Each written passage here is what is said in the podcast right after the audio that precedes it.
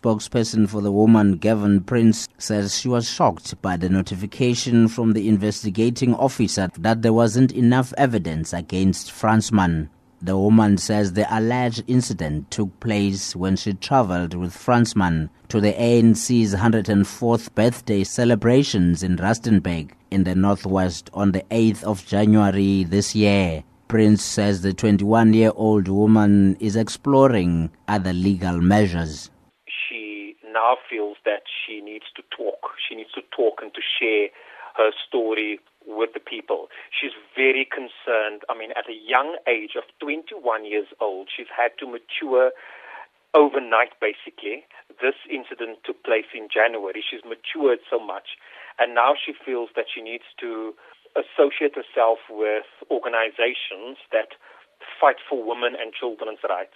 NPA national spokesperson Luvuyo Mfaku we can confirm that uh, the Director of Public Prosecutions Northwest, Advocate J.J. Smith, declined to prosecute the matter on the basis that uh, there is insufficient evidence.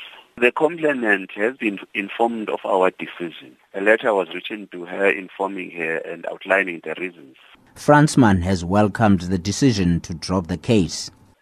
Unconditionally supported me with compassion with love and with care over the last couple of months, irrespective of the merits of the case. I specifically want to thank my wife and my family that stood with me, in particular also the religious sector. But just sharing bread with somebody that was in pain. I want to thank all the people of our country, in particular the Khoi and the San people as well. The ANC in the Western Cape also welcomed the decision ANC provincial spokesperson Jabu Mfusi. This matter has actually kept the African National Congress limping in the Western Cape. It has actually also teared the organization apart as a result of his absence. It's a chapter that was very much painful in the African National Congress, which all of us must learn. We are very happy as ANC Western Cape. We're excited that at last this matter has come to a final conclusion. It's still not clear when Fransman will be back in office. I'm Chris Mabuya in Cape Town.